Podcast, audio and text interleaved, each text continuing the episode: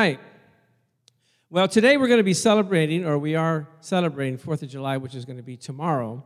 And on this date in 1776, 13 colonies sent representatives uh, to, uh, to make a declaration to England saying, We are not going to be a colony anymore. We're going to be a nation all by ourselves, which is a bold statement to the most powerful country in all of the world. Amen? Because the king didn't have their best interest in heart. So today, I want to discuss with you our spiritual roots. Where did they come from? Are we a Christian nation or not?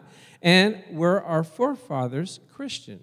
So I did some studying on this, and I'm going to present it to you, and then you make a decision to your own self whether we feel like we're a Christian nation or not. So let's go back in time a little bit and look at why the people from Europe came over in the first place. It was because of religious persecution. The Catholics were persecuting the Protestants, the Protestants were persecuting the Catholics. In fact, on October 31st, 1731, the Catholic ruler of Salzburg, Austria, Archbishop Leopold von Firmian, we all know him, right? He issued an edict expelling as many as 20,000 Lutherans from his principality. So many of these people had to leave their homes with only eight days' notice. They went about and were starved, were starving, and they, some of them died because of the cold. They drifted all throughout the winter. In England, you saw, you saw some, uh, here's some pilgrims. There's, these are your forefathers. Do you recognize anybody in there? No? Is Uncle Louis, is he in there? No, I don't know if I don't see him. Okay. In England, a strong believer in the notion of rule by divine right, England's Charles I persecuted religious dissenters. Again, waves of migration of 20,000 Puritans throughout uh, New England, they came to this country. In 1620, now these are the Puritans, they came to Massachusetts and laid, landed on Plymouth Rock. And because the previous settlers did not prevail because of their lack of government, they said, We need to get a government. And they formed the Mayflower compact. And in that doctrine or that document, it says this is their quote We have undertaken for the glory of God and for the advancement of the Christian faith and the honor of the king a voyage to plant the first colony in the northern parts of Virginia. Why did they come over here? Because for the glory of God and the, the, the um, proliferation of the gospel of Jesus Christ. They're not afraid to, sh- to say it. They're not to say, we are Christians, we believe in God, we believe in the Savior. Amen? Other colonies took on that same wording. And in 1638, the drafter said, We enter into a combination and confederation together to maintain and preserve the liberty and purity of the gospel of our Lord Jesus Christ. Did you know that the First Continental Congress, before they even declare, had a Declaration of Independence, they had a day of prayer and fasting to see if it was God's will that they secede from uh, England? A whole day of prayer and fasting. These are government officials, right? In 1977, while the colonies were struggling in the Revolutionary War, the First Continental Congress called the Bible the great political textbook of the patriots. And they appropriated 20,000 Bibles to be sent out to the colonies. Can you imagine that? Is this a Christian nation or what? You know that Congress still prays before and after every meeting. But let's talk about our founding fathers. Would, can we?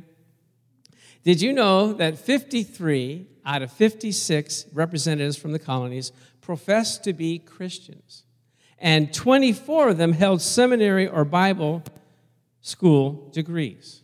So let's look at some of these quotes that they had, okay? Here are some quotes. These, well, this is the Constitution says, We hold these truths to be self evident that all men are created equal, that they are endowed by their Creator with certain unalienable rights, that among these are life, liberty, and the pursuit of happiness. That's derived from the principles of uh, the Bible, that we're all considered equal. And so they fought for that. Now, here's what George Washington says It is impossible, say impossible, to rightly govern the world without God and Bible. Isn't that amazing? Now, that's true for us today. Can you manage your world, govern your world without God and the Bible? No, you need the instrument, the instruction manual. You know, you know, you get these. Uh, you ever get a bicycle or a table or something that you have to put together, and they give the instructions to you, and, and you look at them and you look like, well, what? How? I know these are the instructions, but how does it apply to putting this table together? Because you got all these screws and arrows and washers, and, but it doesn't make sense to us. But what if the guy that actually wrote those instructions came to your house and said, Well, let me explain it to you? And that's what the Bible is. God sent us a Bible, but He needs the Holy Spirit to come and explain it to us, how it applies in our lives. Amen? You want to try to do it by yourself? No, you need a little help. Amen? The Holy Spirit wrote the Bible, and He can help you interpret it and bring it to uh, practicality in your life. Amen?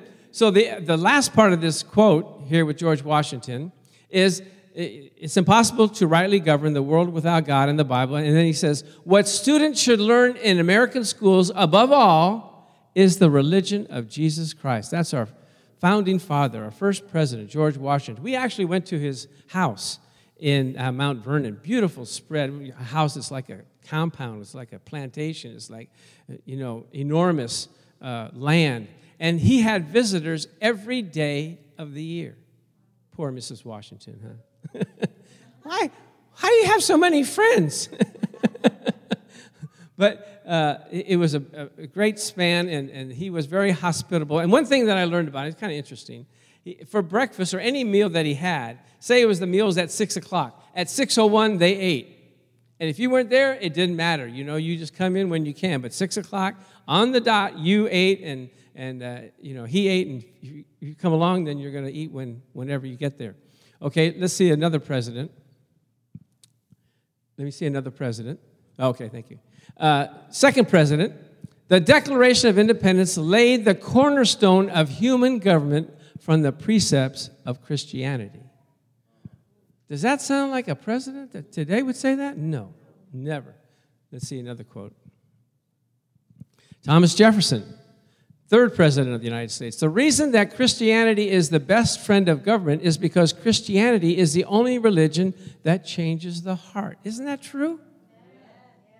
When you become a Christian, doesn't your heart change?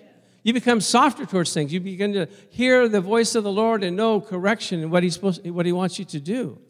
It's not like, okay, I just live my own self, my own way now. Now all of a sudden you have a Lord in heaven that's saying, no, this is the right way. This is the way you're supposed to go. And so you give up things, you sacrifice things, you change things in your life. And we keep changing until we meet Him. Amen?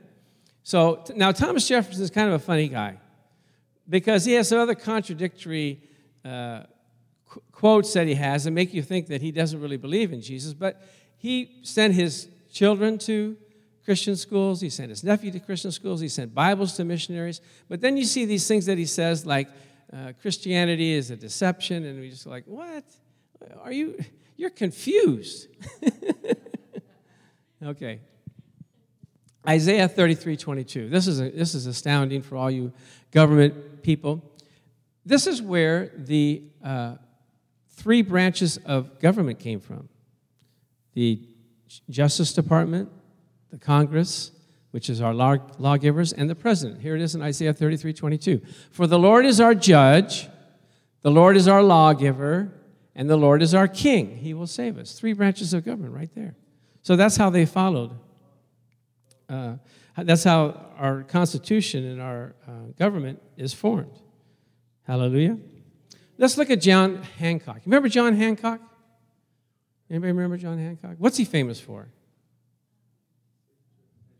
Signature. See, there's a college student right there. Signature.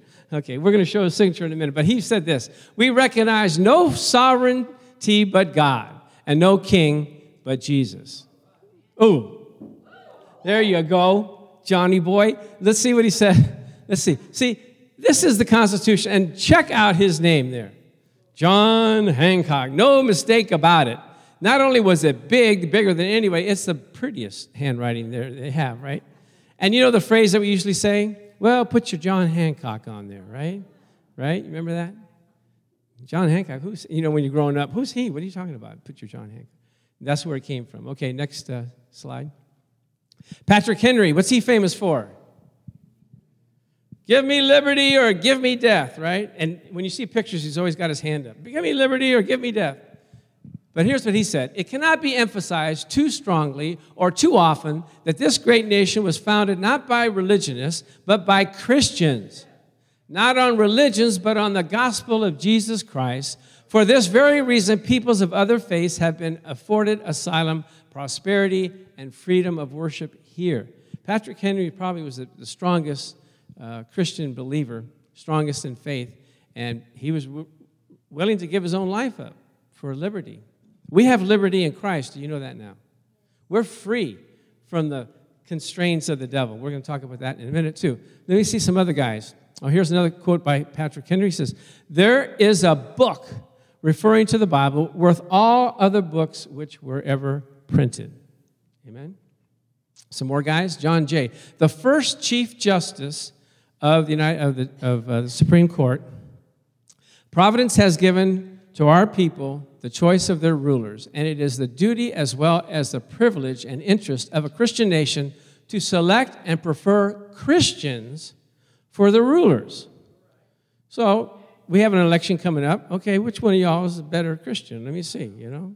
Let's take the Christian test and see who who who, who No, no, no, no. okay. Let's see. Let's see another quote. James Madison. Now this is the one that really hit me the most. It says, the future and success of America is not in this Constitution, but in the laws of God upon which this Constitution is founded. Amen. It's not the written word right there, it's the word of God that we use to form the Constitution. Amen. Amen. Do we have another quote from anybody up here?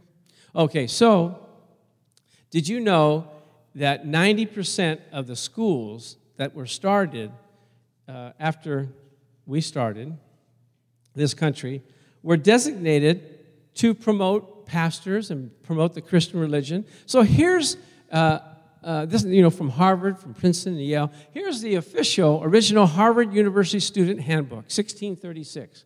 You're going to Harvard, this is what you're going to read. Let every student be plainly instructed and earnestly pressed to consider well the main end of his life and studies is to know God and Jesus Christ, which is eternal life. Hello. And therefore, to lay Christ in the bottom as the only foundation of all sound knowledge and learning, and seeing the Lord only giveth wisdom, let everyone seriously set himself by prayer in secret to seek it of him. Wow. With quote, Proverbs 2 3. That's your handbook. Praise the Lord. Let's see another.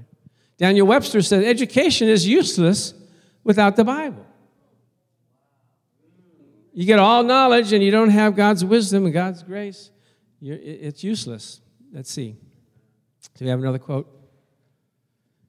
Now, Abraham Lincoln, talking to my son, he's considered a, a founding father because during the um, Revolutionary War, not, not Revolutionary, Civil War, uh, when the country was divided, he became like a, it was like a new birth. So we had a new nation. He says, I believe the Bible is the best gift God has ever given to man. All the good of the Savior of the world is communicated to us through the book. President Abraham Lincoln. Pretty impressive. You know, these guys should be preachers, huh? all right. Now, let me see this next slide here. Why is all this important? To them and to us.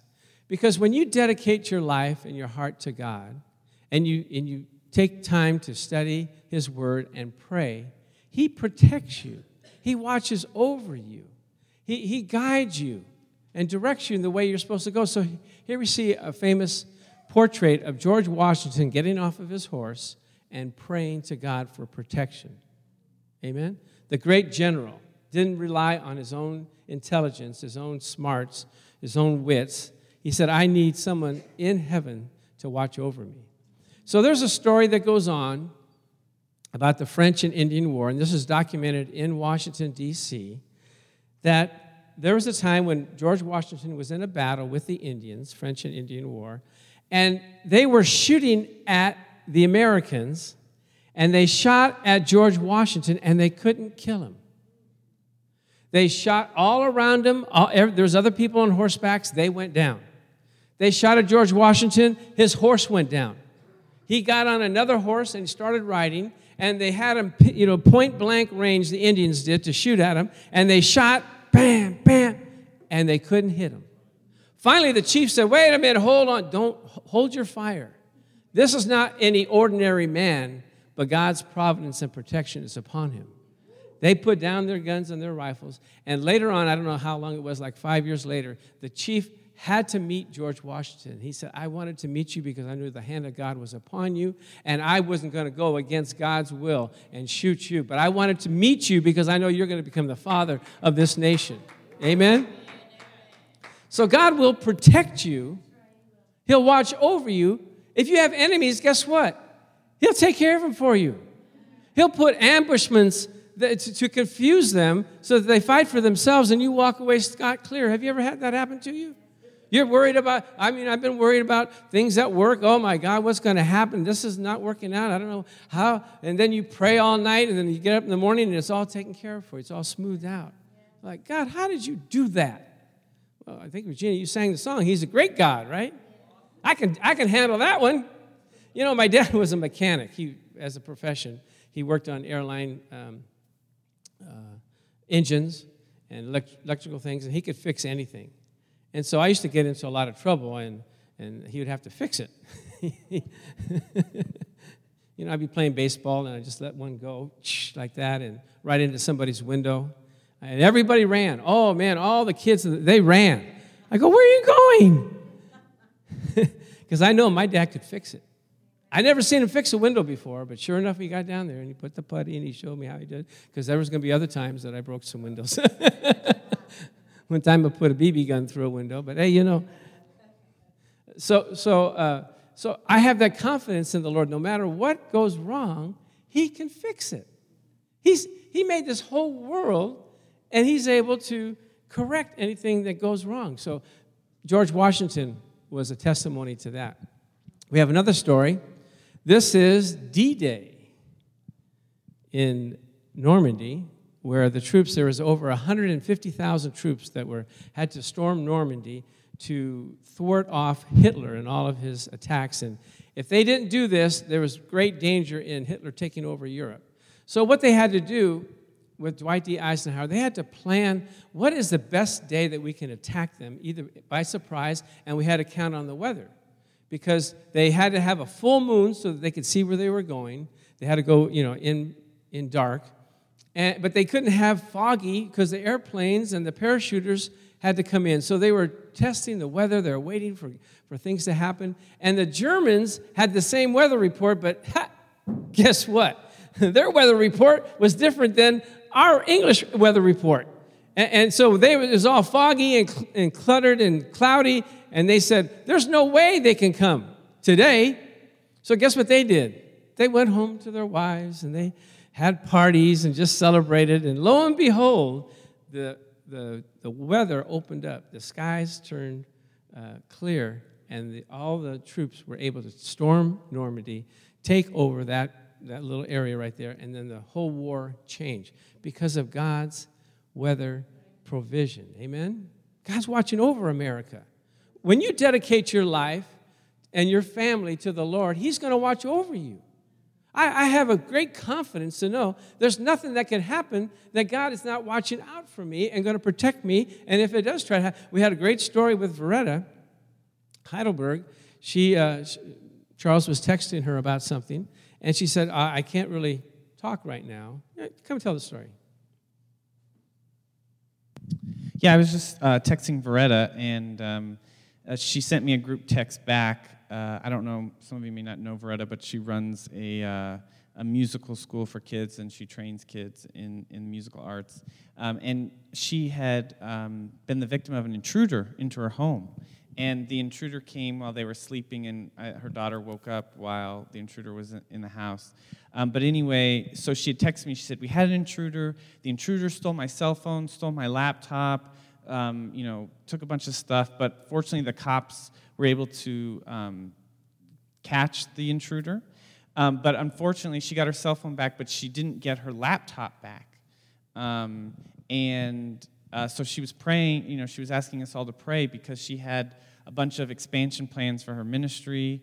um, on the laptop and a lot of other important documents, and they weren't able to locate it. So I texted her back and I said, You know, we're praying for you. And I shared a story with her about how there's this uh, pastor, preacher, his name's Kenneth Hagin. A lot of you probably know who it is. He, he told a story about how this one time a thief came in and stole his only good dress pants. And he was supposed to preach on Thursday, and he didn't have money to go get a new set of dress pants. So he just prayed and he believed, and he said, Lord, I just pray that the thief is going to be so convicted that he's just going to come back, and there, so many bad things are going to happen to him, he's just going to come back and bring the pants back to me. And believe it or not, that's exactly what the thief did for Kenneth Hagin. And, and so I got a text from Freda this morning saying that they lo- she sent me a text of the laptop, and she said that they, you know, that they had located it and that it was being fingerprinted, but she got it back. So it was, it's just a true testament to how God is protecting His people, uh, regardless of what um, what the enemy will um, try and bring against you. Praise the Lord. Okay, another story, the last story about this uh, protection. Then we're going to talk about our own personal lives. You want to talk about your own personal life? Yeah, okay. You want to come up here and talk about you? No. Let's see. Uh, you guys know the story about Joshua and uh, uh, how he had the sun to stand still. He was fighting the Lord's battles. And so he asked, he couldn't destroy all the enemies, so he asked the Lord, could you just hold the sun for a while? Can you imagine that? What, what a request. What kind of relationship does he have with the Lord? And we have that same relationship. We tell the Lord, please don't let it rain on Sunday, okay? You know, we, this, is the, this is your day, Lord. We want the people to come in with their nice clothes and everything. We don't want to have them, you know, be all wet and lose their hair uh, style. But God is good. He's been good for many, t- many years, you know. But if it does rain, you still come to church. Amen? Amen. All right. Just play it like it's Noah's Ark and just come on in to the. but, but so Joshua had this, uh, you know, he was trying to chase these guys down. And if you can picture yourself that these guys are running for their lives and they're running and they're running and these guys, they're waiting for night to come. And night never came. It's like, what time you got? It's like 7, 8 o'clock at night. What, what, why is the sun still out? And so Joshua was trying, and Joshua still couldn't get them all. What do you think the Lord did? Come on, come on. I'm sorry? well, he had to, I think. Just with the sun stop, everything else had to stop. But how's he going to kill these guys? Well, check this out.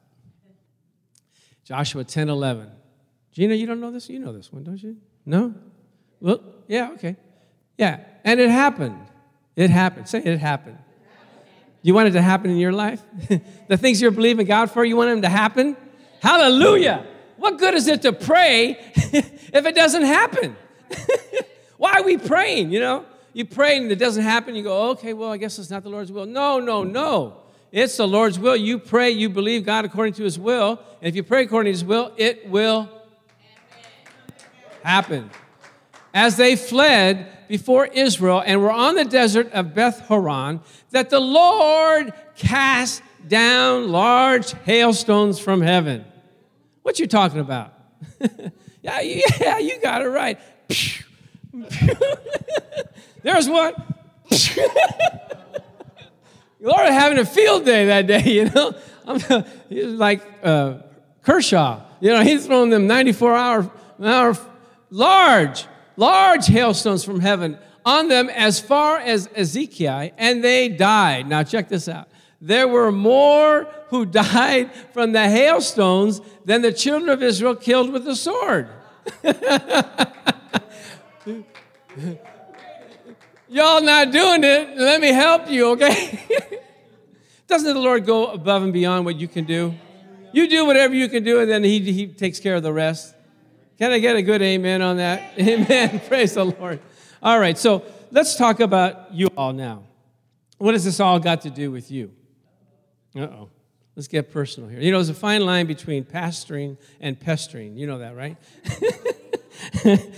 Getting your business. But let's talk about this now. What, what enemies are we fighting right now? What, what, we're fighting the devil, okay? But how of you even know the devil is defeated?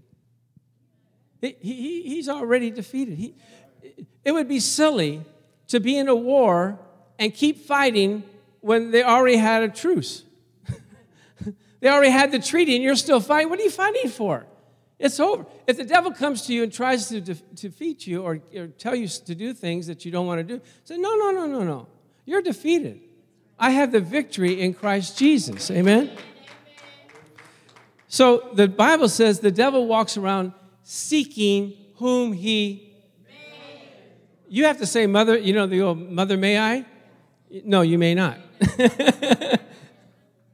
when he tries to tempt you, you say, No, I'm not taking this, right? Uh, but guess what? One of our biggest enemies is the, the biggest enemies the devil uses is ourselves, right? He says he can only tempt us by what's inside of us. The lust that we have, he tempts us with that. You know, if you like to drink and there's somebody drinking, it's a temptation. If you like to eat, that's why, you know, you're going to the market, they have these things on the aisles to tempt you. and they have people that spend hours in chemistry labs trying to figure out what will taste so good, hit your taste buds so much that you'll come back and keep wanting to buy it more and more and more.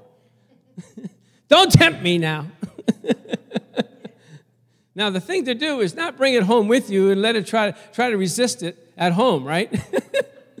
I'm not going in that refrigerator. I'll tell you, bless God, I'm not going in. And you lay down and wake up at 3 o'clock in the morning, and all of a sudden it's like, hey, come talk to me. oh, excuse me. All right. But that's true in anything that tries to, it's in you, you know? You have to, you have to change your likings on the inside. You have to have a desire for the things of God more than the desires of the things of the world. Now, Paul had this problem. You know, Paul had this problem? Yeah, oh, yeah, he did.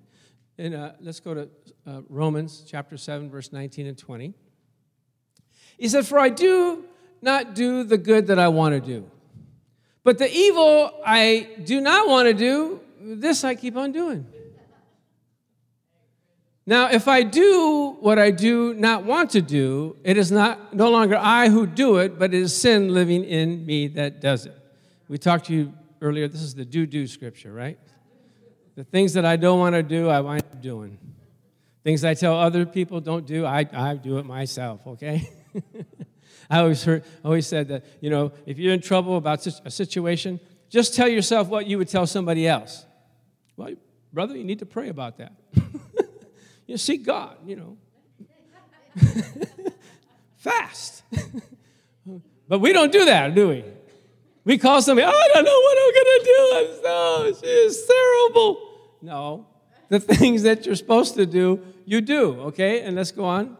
How, he's, in Romans, let's go on. But he says, I see another law in my members, what? Warring. There's a war going on. You're still in a war. Your enemy is the devil who tries to take what's on the inside of you and put it and, and press it against you against the law of my mind and bring me into captivity to the law of sin, which is my members. Oh, wretched man that I am, who will deliver me from this body of death? I thank God through Jesus Christ our Lord. So, who won the victory? Jesus Christ our Lord. You know, there's a scripture in Colossians, we're going to get to it, but it's, it's not in the sequence here. It says, Give thanks unto the Father, which has made us to be partakers of the inheritance of the saints in light, who has delivered us from the power of darkness and translated us into the kingdom of his dear son. Has is past tense. You have been delivered. You're not trying to be delivered. In the spiritual realm, you are already there. Just receive what you have already been appropriated to you. You can resist the devil. You have to, you, he, you, you may be alone, but he, you're not alone. He's on your shoulder. He's near you. He's talking to you. He said, You know, you need that. You need to God, bless God. You deserve that. No, you don't. You deserve the glory of God. Amen. And so I, when I get those temptations, I said, Devil, you leave me alone. I'm not, I'm not obeying you. I'm not, I'm not going to listen to you. Praise God. And somehow that temptation just leaves. Just leaves, just goes. Praise God. So that was that was his dilemma. Now let's look in here in Colossians 2 13 through 15. Next one. And you being dead in your trespasses and the uncircumcision of your flesh. You know, we're dead people walking, right?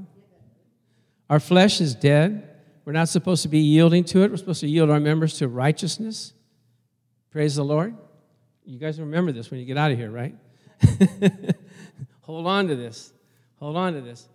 He has made alive with him, having forgiven you all the trespasses, having wiped out the handwriting of requirements that was against us, which was contrary, contrary to us, and he hath taken it out of the way, having nailed it to the cross.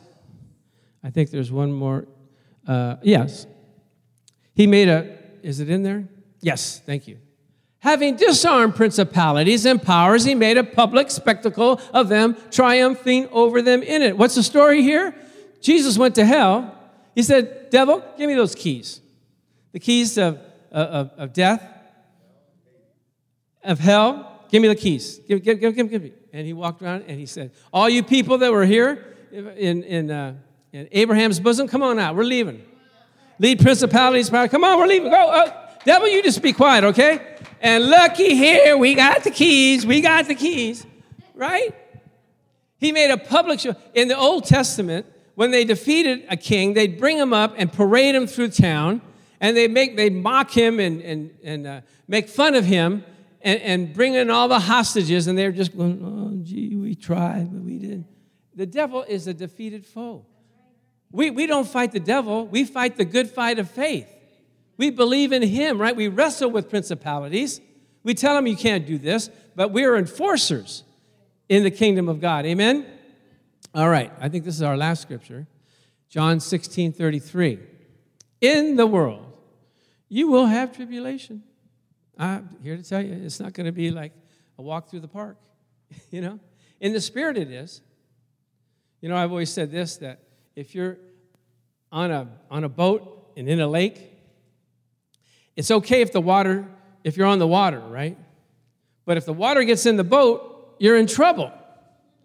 Trouble, you can have trouble all around you, just don't let it get in you. Praise God. You, have to keep your wits about you and let, know that the Lord is going to take care of you. So in this world, you will have tribulation, but just keep your head up. You know, do the best you can. You know, just whatever. I know it's tough. No, what he said. Be a good cheer. I, I've overcome the world. I did everything. You know, follow me. Watch me. Let me do it for you. I will overcome the world. You know, it's good news to me. It's great news to me. So the victory that we have is in Christ Jesus. Let's see if we have this scripture. Let's go to the next scripture. This is the one I read, all right. Okay, let's go to the next one. And I think we're going to, let's go to the next one. Okay, so what does this all mean? What are you blabbering about, Pastor Jack? in, thank you. You are paying attention, right? We have to trust in God, in His Word, what He said to us, what He put in on the inside of us to overcome every enemy, every foe that we have. The colonists, they had to do it. They had to go against the most powerful nation in the world. They were burning their houses, they were doing all kinds of stuff to them. But they stood fast and believed. We have to stand fast and believe that what God has put in our heart, He's able also to perform it. So God bless America. And God bless you. Amen.